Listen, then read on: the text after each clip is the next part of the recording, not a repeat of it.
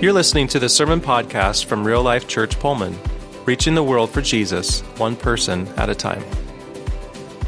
Hey, we are uh, jumping into a series on the book of Acts, and uh, we kind of opened up the series last week and did a little bit of intro and uh, kind of just real basic introduction to the book of Acts, and then you had a chance to hear a bunch about what God's been doing in my life and kind of how things have been going on coming off a sabbatical, and if you missed it, it's online, so you can jump on our website and listen to the service from last week.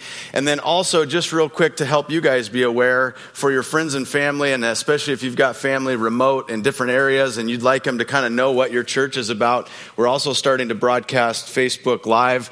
Right now, we're uh, we're launching it off of my personal Facebook page, okay? So if you're not friends with me on Facebook, we all learned last week that I'm not very technologically advanced, okay? So if you're not friends with me on Facebook, you figure out how to do that, okay? And I'll click the button that says, okay, I can do that, right?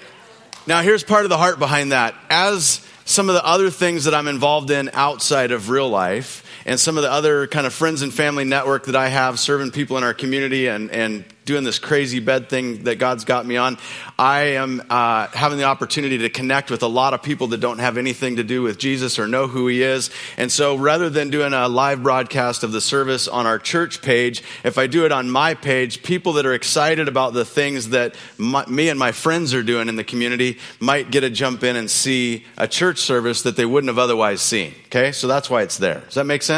It's always available on our website. The version that's on our website is polished and fancy, and the slides are in it, and it's awesome. The version that's on Facebook Live is whatever shows up on my phone. That's how high tech we are, right? You guys got it? Just kind of real, right? That's what, that's who we are. So just to help you guys know that that's available, and then you can always go to my page and share that with your friends. If you're like, oh, that was a great sermon, my cousin would love that. Send it to him, all right? So real quick, recap.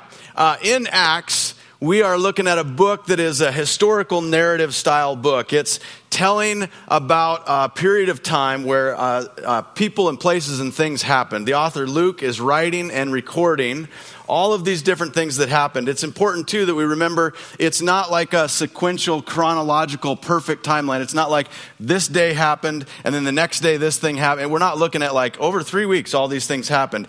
The, the book of Acts is recording things that happened over a thirty-one-ish year period of time.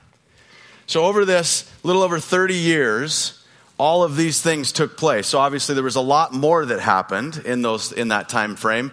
But with God's guidance and Luke's discernment, he decided that these are the things that were significant, that needed to be recorded. The big chunks that he wanted to make sure went into this uh, report or account that he was writing, right? And we also remember that it was a two-part thing. The first part was the Gospel of Luke, where he wrote about all the things that Jesus began to do and teach.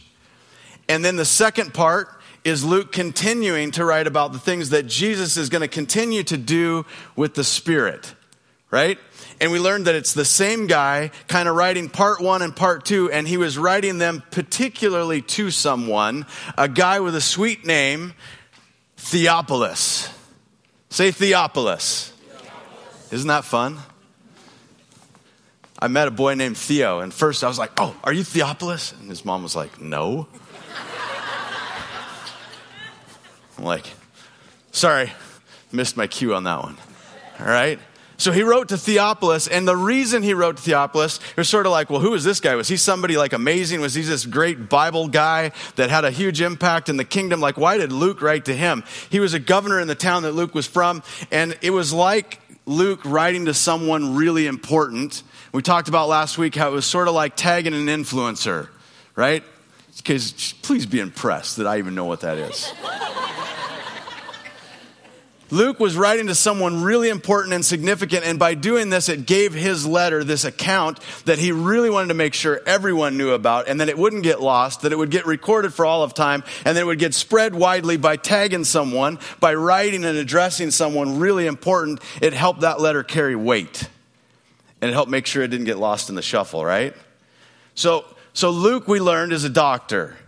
We don't know a whole bunch about Luke. He's only mentioned a few times in the entire New Testament by name, and yet he is super influential in what we know and have uh, recorded about the birth of the church and, and what happens in Acts. Luke is a huge player in what we know about the history of our faith. And we also learned that, that there's something really special and unique about Luke, that he's a Gentile and not a Jew, right? And as a Gentile, uh, it's safe to say that he is actually the only author of the Bible that was not Jewish. And because of that, he has a really interesting perspective, a different perspective than every other Bible author. And for us in this room, uh, way removed from uh, Gentile Jewish language and culture and knowledge and everyday activity, we sort of are like, okay, said some Bible stuff, right? Here's all you need to know about Gentiles. It's most of us in this room. We don't have a big Jewish population in Pullman. I'm sure there are Jewish people here. If you are one, come say hi to me, right? All, all a Gentile is is someone that's not a Jew. That's, that's the gist of it, okay?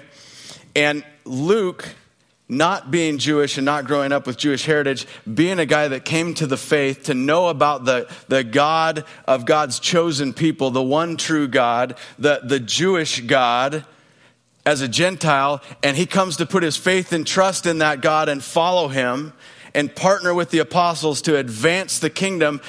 As Luke got in on that, he has a perspective that is different than other people. And so we're going to see as we go through Acts, Luke's heart for people like him.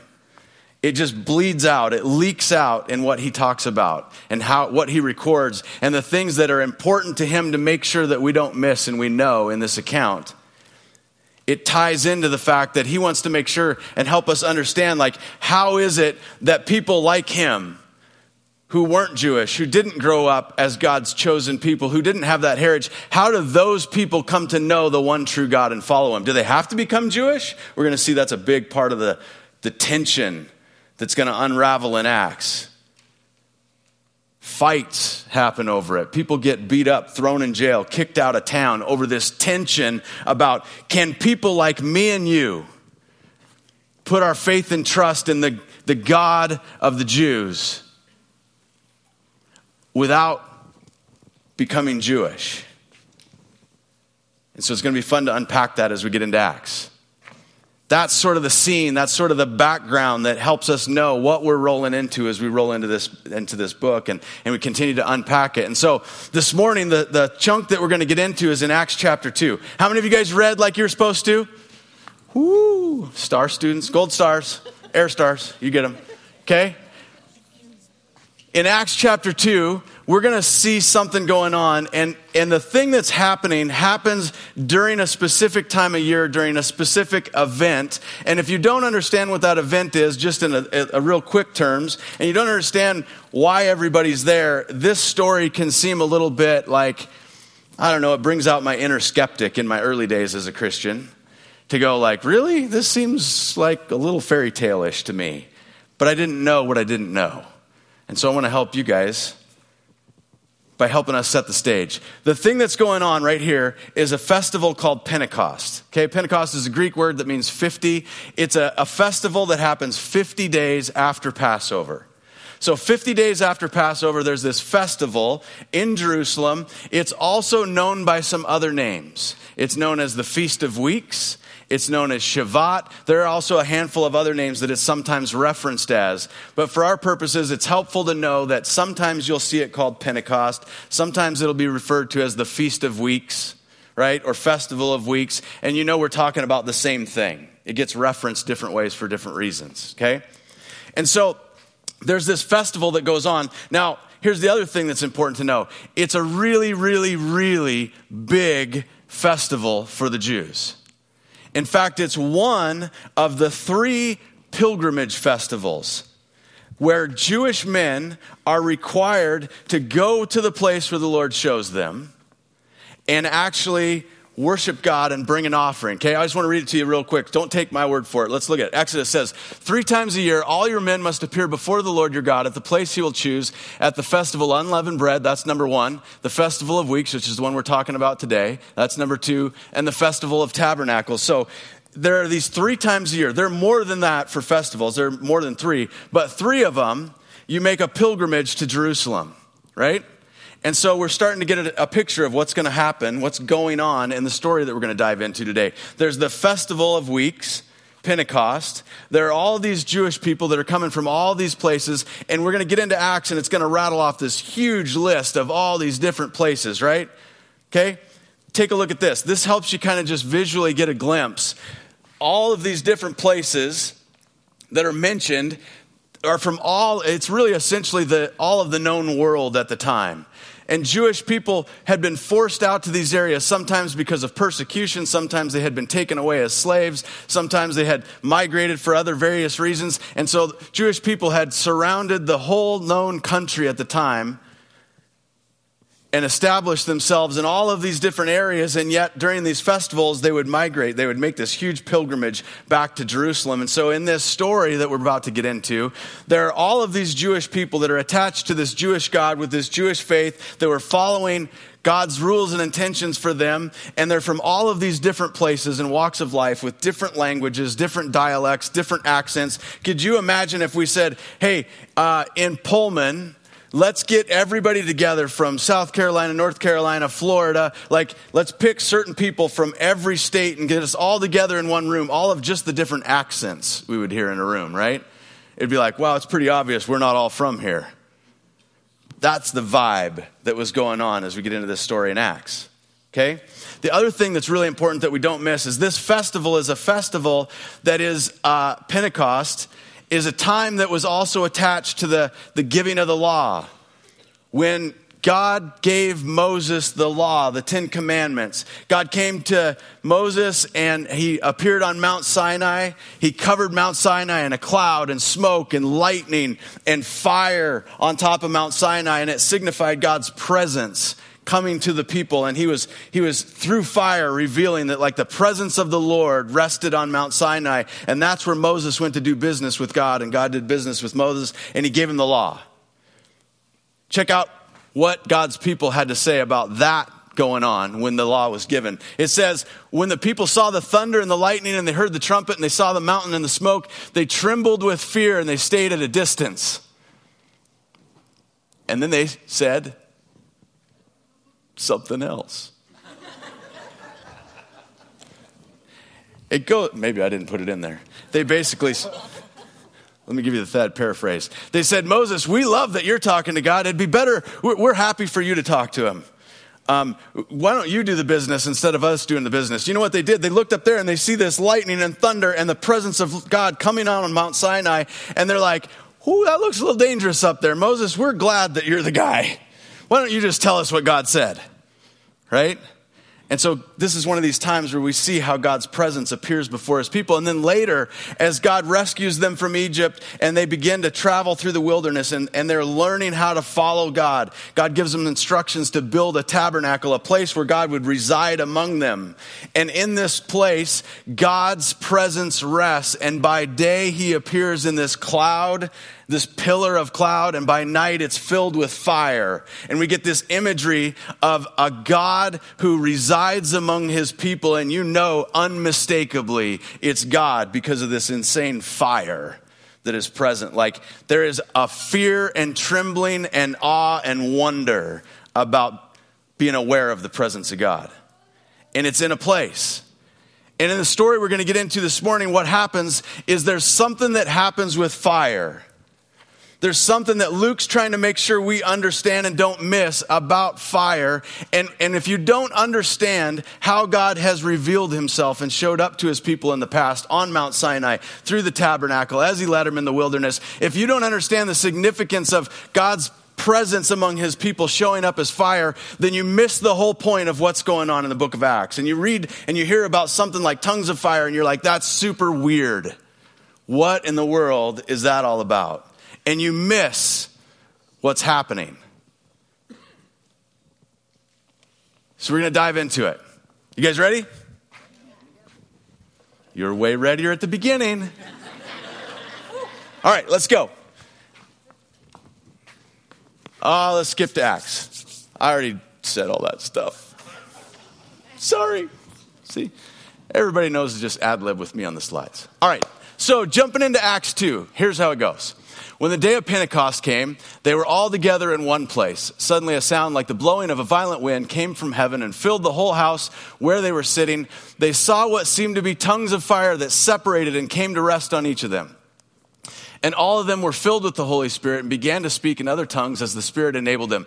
Now they were staying in Jerusalem, and now we know why, God-fearing Jews from every nation under heaven. When they heard this sound, a crowd came together in bewilderment, because each one heard their own language being spoken. Utterly amazed, they said, "Aren't all these who are speaking Galileans? Then how is it that each of us hears them in our own native language? Parthians and Medes and Elamites, residents of Mesopotamia, Judea, Cappadocia, Pontus, Asia, Phrygia, Pamphylia, Egypt, all the parts of Libya near the Cyrene, visitors from Rome, both Jews and converts to Judaism, Cretans and Arab, we hear them declaring the wonders of God in our own tongues."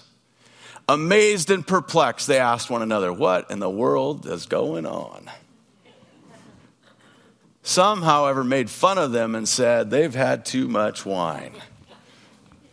I think I probably would have thought the same thing, right? You have all of these people present. They're here from all around the, the known world at the time to come and celebrate this festival together. And all of a sudden, there are a handful of guys from a place that speak a certain language, and yet all these people from all these different places can hear someone speaking. It's like they got those cool things that the U N uses where you put the headphones on, and somebody like me speaks North Idaho, and somebody out there has headphones that's Chinese and can hear in their own language, not North Idaho. They had like miracle headphones. That's what was going on. And it's and it's like draws this huge crowd, and they're wondering what's happening. There's this bewilderment, and, and there's this speculation about what happens. And then Peter rolls in. And he's about to throw down. But we've got to pause. Before we get there, I I wonder if I can help you get in a better frame of mind to get ready to, to imagine what was going on with Peter. Have you ever had something so cool and so awesome that you couldn't wait to tell somebody? Like, like something that was so, like this news was amazing, or it was so important to you that if anybody even just looked at you the right way, they were going to get your news. Right? Didn't even matter if they were who it was meant for. It was just like, oh, finally, somebody, I, I got to tell this story, right? This is the thing. It's just like oozing out of you. Have you guys ever had that? Or am I just weird? If any of you have made the mistake of talking to me for a couple of minutes, I can tell you right now, God's doing some amazing stuff in my life, and there's stuff oozing out of me, and it has to do with bunk beds. I apologize in advance, but you are not going to get anything out of me except miraculous intervention of God on behalf of kids that are sleeping on the floor stories. Anybody that even looks at me the wrong way is going to hear a bunk bed story. Yesterday morning, we went to go do some deliveries. I had a couple of volunteers with me. Funny you guys asked. I was really hoping somebody would be interested. And I could tell you guys are. Yesterday morning, we were going to do a delivery, and I don't know if you guys realize this, but winter showed up yesterday morning, and so my flatbed trailer was a bad idea for delivering furniture. And so we ran over to U-Haul, and we were going to rent a U-Haul trailer, and we're renting the U-Haul trailer, and I am on cloud nine. It's like delivery day is the coolest day in the world when you get to know that a kid does not have to sleep on the floor because somebody showed up with a bed. Like, this is awesome. And so I'm happy. Everybody at U-Haul is miserable because it is like blizzard, snow sideways, and like packing in your ear while they're trying to like load your U-Haul, right? And I go inside, and the guy at the counter is looking at me, and I've got a couple volunteers, and my guy's buddy Zach is with me, and we're we're just talking. And we're happy, and he's like, the guy looks at me and he goes, "You're sure in a good mood." And I'm like, "Yep." Oh. And then he said, he, he says, "Customers like you who make my job better because everybody else around here is miserable and hates this weather. Look at it out there." And I was like, all right, sorry. Um, You know what? I don't even care about the weather because today is a great day. This is an awesome day. Like, I just threw down on this guy at the U-Haul counter. He did not know he was getting ready for a sermon. And then he made the mistake of asking me, "What's so great about today?" And I told him. I was like, man, today there are eight kids this morning that woke up on the floor. And by tonight, they're going to be sleeping in a bed. I'm like, I'm like, today's a good day. And he goes, wait, like, what? What? And I'm like, and so he got the sales pitch, right? He got the blessing bed sales pitch. And he's like, how do I get it in on this? First thing out of his mouth, how do I get in on this? He goes, turns out I'm the manager of U-Haul, and we have some money that we can donate through our company, and our guys need volunteer hours, right? He grabs all my information. He's texting me. We're coordinating. He wants to personally come to my basement and build some kids a bed. The weather wasn't so bad after all, right? That's a good story. It pours out of me, right? Scratch me, I dare you. Peter, Peter is this kind of guy. Peter has got something just boiling up in him that he cannot wait to get out. He has got a story brewing in him, a, a, a sermon on the ready. And he has been waiting for a day such as this at Pentecost, where all these people are here from all of these different places, and God miraculously intervenes and makes it so that people from around the world can all understand his sermon. This is a preacher's dream this day. And let me tell you, he took, he took advantage of it. He threw down on the U-Haul crowd, right? I want to share with you a little bit of how it goes. It started off like this. He says, it says, then Peter stood up with the eleven. He raised his voice. So he's got the other apostles with him. There's this whole crowd going on. He raised his voice and he addressed the crowd. He said, fellow Jews and all of you who live in Jerusalem, let me explain this to you. Listen carefully to what I say. These people are not drunk as you suppose. It's only nine in the morning. We normally don't get drunk till at least noon. I don't know if that's really true. Um, Don't put that in there. No, this is what was spoken by the prophet Joel. And then Peter's about to like uncork this sermon that he's been sitting on for who knows how long. Okay, imagine yourself in Jerusalem. Peter and these eleven apostles stand up. There's this huge crowd, thousands and thousands of people present from all these different places. Could you imagine the noise? The scuttle, the feet shuffling, the little kids crying, the animals, the, the all of the activity going on, right? And Peter trying to trying to get up and give this sermon over the top of all of this stuff, and yet, and there's all this speculation about what's going on. And then Peter goes out and he starts rolling out with this message. He says, this is what the prophet Joel talked about. He said, in the last days, God says that I'm going to pour out my spirit on all people.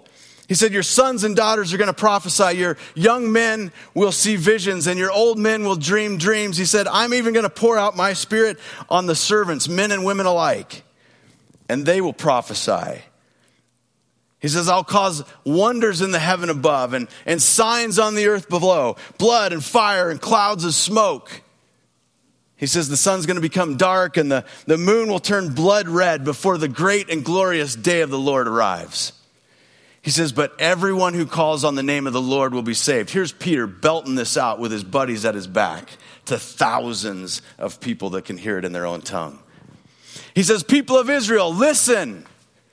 God publicly endorsed Jesus the Nazarene by doing all these powerful, wonderful miracles and signs and things through him. And we all know it. Like, it's undeniable that God had him and was for him. He says, but God knew what would happen, and his prearranged plan came to be when Jesus was betrayed. He says, with the help of lawless Gentiles, you nailed him to a cross and you killed him. But God released him from the horrors of death because death could not keep its grip on him. And he said, King David had this to say about him. Even King David was talking about Jesus. He said, King David said, I see that the Lord is always with me. I won't be shaken because he's right beside me. He says, no wonder my heart's glad and my tongue shouts praise, right? My body rests in hope because I know that you won't leave my soul among the dead or allow my holy one, uh, the Holy One of yours to rot in a grave, right? You've shown me the way of life. Um, you'll fill me with your holy presence. And, and Peter's just throwing down. He's like, think about this. He's shouting to this crowd. Think about this. You can see that David wasn't talking about himself because David was has died. And he was buried, and he's still right here in his tomb. We we know he's among us. But he was a prophet, and he knew what God was up to. He knew that God had promised David that a descendant of his would sit on his throne. And David was looking into the future, and he was talking about the resurrection of the Messiah. He says he was saying that God would not leave him in the to- in the tomb. He would not leave him dead or allow his body to rot in a grave. God raised him from the dead. He looks at his guys and he looks at the crowd and he says, we, we here, we're witnesses of this. Now, Jesus is exalted in the highest place of honor at the right hand of God. And he says, and listen, the Father, he, he promised this and he did it. He actually gave him the Holy Spirit to give us, to pour out upon us, just, just as you have seen and heard here today amongst us in this great crowd. He said, listen, David never ascended to heaven, but listen what he said. He said, the Lord said to my Lord, sit in the place of honor at my right hand until I humble your enemies and make them a footstool for your feet. He says, let everyone in Israel know for certain, God has made this Jesus whom you crucified both Lord and Messiah. And it says in the text that Peter's words pierced their hearts. Not a couple people, not a few, thousands from around the known world hearing this sermon in their own language. Peter's words pierced their hearts.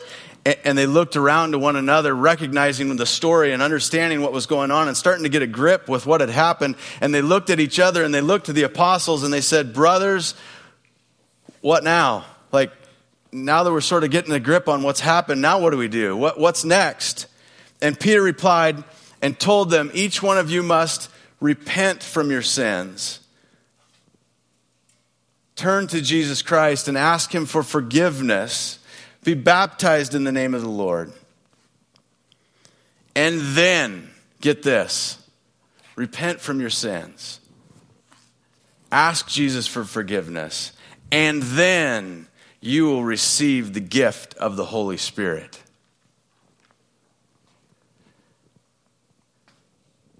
He's like, listen, this promise, this thing that I'm telling you about, it's for you. It's for your children, and it's for everybody that's far off.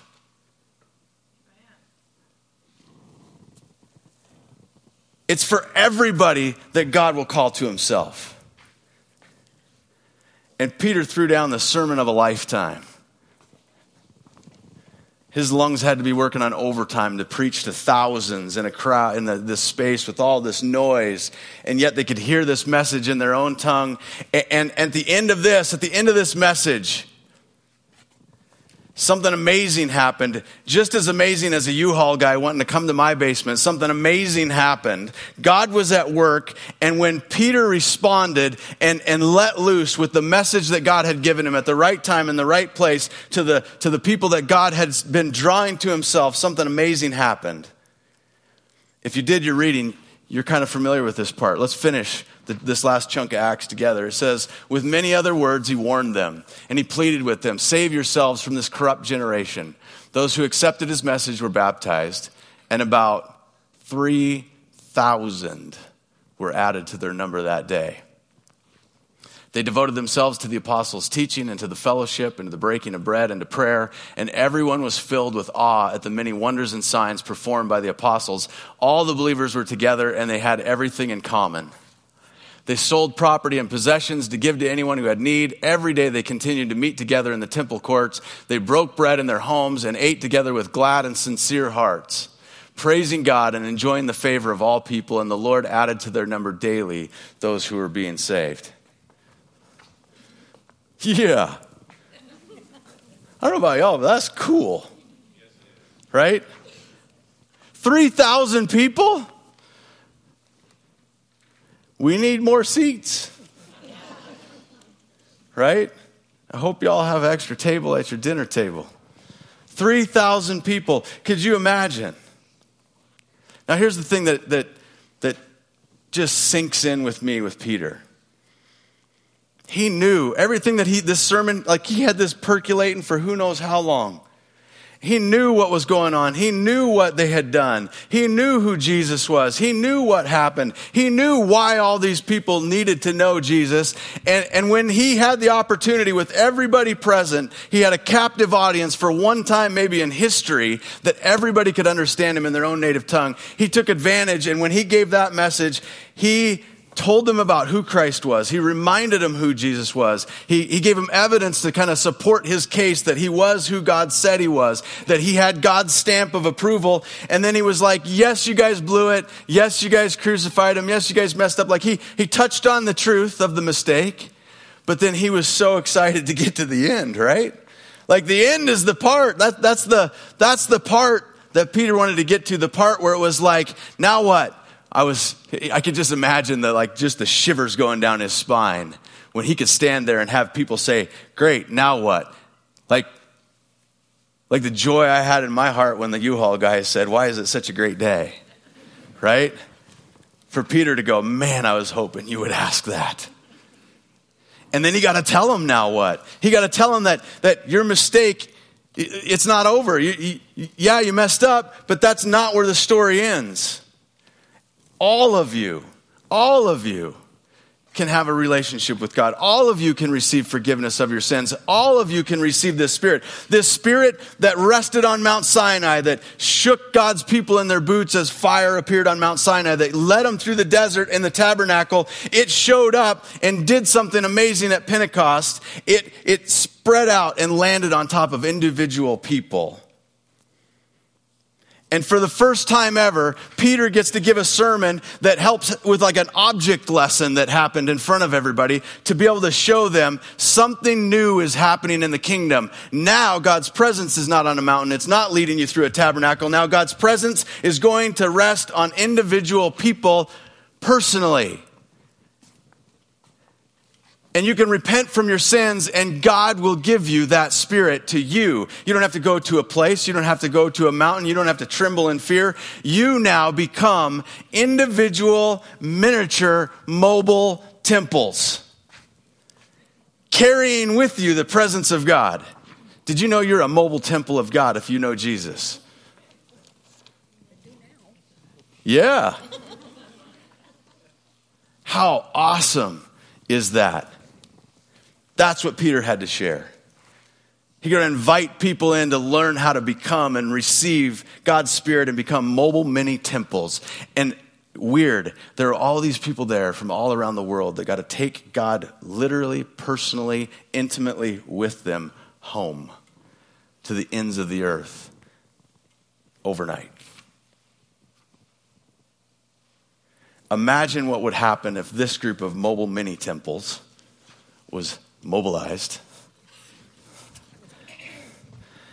And we started acting like we are literally, intimately, personally taking the God of the universe with us everywhere we go, to rent a U-Haul trailer, to build a bed for a kid, to sit next door to somebody and work at a bank, to talk with our friends, to tuck our kids in at night, that we were like, if you're going to get around me, you're going to get to know the God of the universe, because I got news for you. He is all up in here. Right?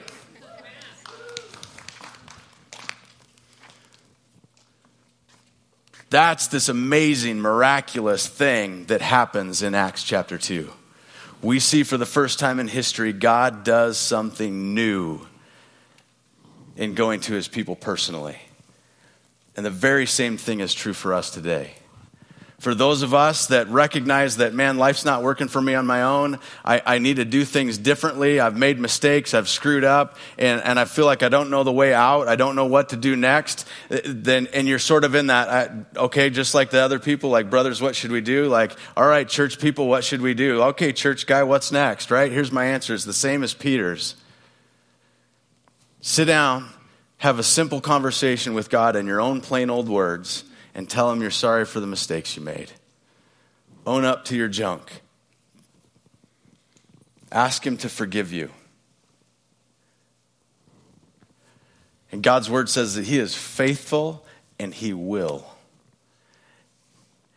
And then you come and talk to me and you say, I, I, I'm owning up to my stuff with the Lord. I've, I'm asking God to forgive me and I want to be baptized. And on this stage right here, we will blow up a hot tub. If you haven't seen it yet, it's a sweet green Coleman holy hot tub. We'll blow up a hot tub, and there are people in this room today that need to be baptized, that need God's Spirit with them to be God's mobile mini temples. If that's you, do not leave here today without coming and talking to me, writing it on your card, finding one of the guys on our team, somebody on the worship team that you recognize, that you've, you're like, I don't know him, but I know that they're a, a church guy, person, whatever. Find them, right? Don't leave here without talking to us. Let us help you walk through this. I want everybody in here to get to experience God in you, with you, walking with you, carrying with you with you through your life, right? That sound all right? Yes. All right, I need to be done. I got this one more story about beds. Just kidding. If you're serving communion, would you please start passing out communion? I know you guys got excited. You're like, man, these bed stories are good. They're going to go ahead and pass out communion. We do this every week at Real Life. So if you're new with us uh, and uh, you are now not new with us, you're going to just stay forever because now you're family, right? Like, we love that you're here. When we do communion every week, we have an open table. And that means that if you want to celebrate the death, burial, and resurrection of Jesus, you're welcome to take communion with us. You don't have to have a special uh, membership or something like that. Like, if you're here and you love the Lord, please take communion with us. Uh, when they're passing them out, hold on to the bread and the juice, and then we're going to take it together at the end of the service as a family. And so just grab those as they come by, and then we'll uh, get there, okay? Well, that stuff's getting passed out. Let me just run through a couple of closing thoughts with you guys. They're in your notes. And by the way, at the end of your uh, sermon notes is the reading for next week. I'll just point that out. It's going to be there every week, so you know what to read for next week, so I don't have to hit that later. All right. So, first one. Survey says, God left no doubt at Pentecost that he was doing something new, dwelling in people personally rather than a place, right? Like, like God showed up in such a miraculous way that, that he, he wanted to leave no mistake, no confusion that he was now going to reside with people personally, okay? Next up. Jesus made it clear in his teaching that there was no way to get to know God in this new personal way without completely trusting him alone to save and forgive you of your sin. Is God personally available to all of us? Will he pour out his Spirit on, on us? Yes. There's a way for that to happen, and it's through Christ. It's through trust and faith in Jesus, and, and Jesus made that clear. Lastly, for those of you that have done this, um, you truly are mobile temples where the presence of God resides. And that's just something that I think is really important for you to just wrestle with. Like, could you imagine getting up tomorrow morning and before you look at your phone, before you go to the coffee pot, before anything happens, you walk into your bathroom and you look in the mirror and you're like, good morning, mobile mini temple. I dare you to try it. See what happens. See what happens tomorrow. If you wake up and you say, good morning, Mobile Mini Temple, and you're like, I got God going on in here, and I'm excited to see what he's got going on for me today, right? That's the way to be. We have that available because of what Christ did for us on the cross, and every week we take some time to reflect and remember and and have gratitude and gratefulness in our hearts for what Christ did for us so that we can represent him, so that we can have Christ in us, the, the Spirit of God literally with us. We take time to remember that on the night that Jesus was betrayed, he took the bread and he broke it. He gave thanks. And he said, as often as you get together, let's eat this in remembrance of him. So as we eat the bread, let's have gratitude for the sacrifice that he made. And then after dinner, he took the cup and he said, this cup represents the new covenant, which is his blood shed for the forgiveness of our sins. And so as we take this cup, pause and reflect and and, and, and just literally thank God for the, the shed blood of Jesus, that there is forgiveness available for any and every mistake and any and every dumb thing we've ever done wrong. Because of the blood of Christ, we can have a clean slate with the Lord. Let's thank God for that as we take the cup. Lord, we love you. You are a good, good God. Thank you so much for Luke and the stories that he wrote and recorded for us, that we get to see this awesome picture of how you began to come to us as individual people. God, help us to just embrace that. Just come into a, a joy of being a Mobile Mini Temple, Lord. We love you. In Jesus' name, amen. Thanks for checking out this message from Real Life. You can find out more about us at r l c pullman dot com and by connecting with us on Facebook. Until next time, have a great week.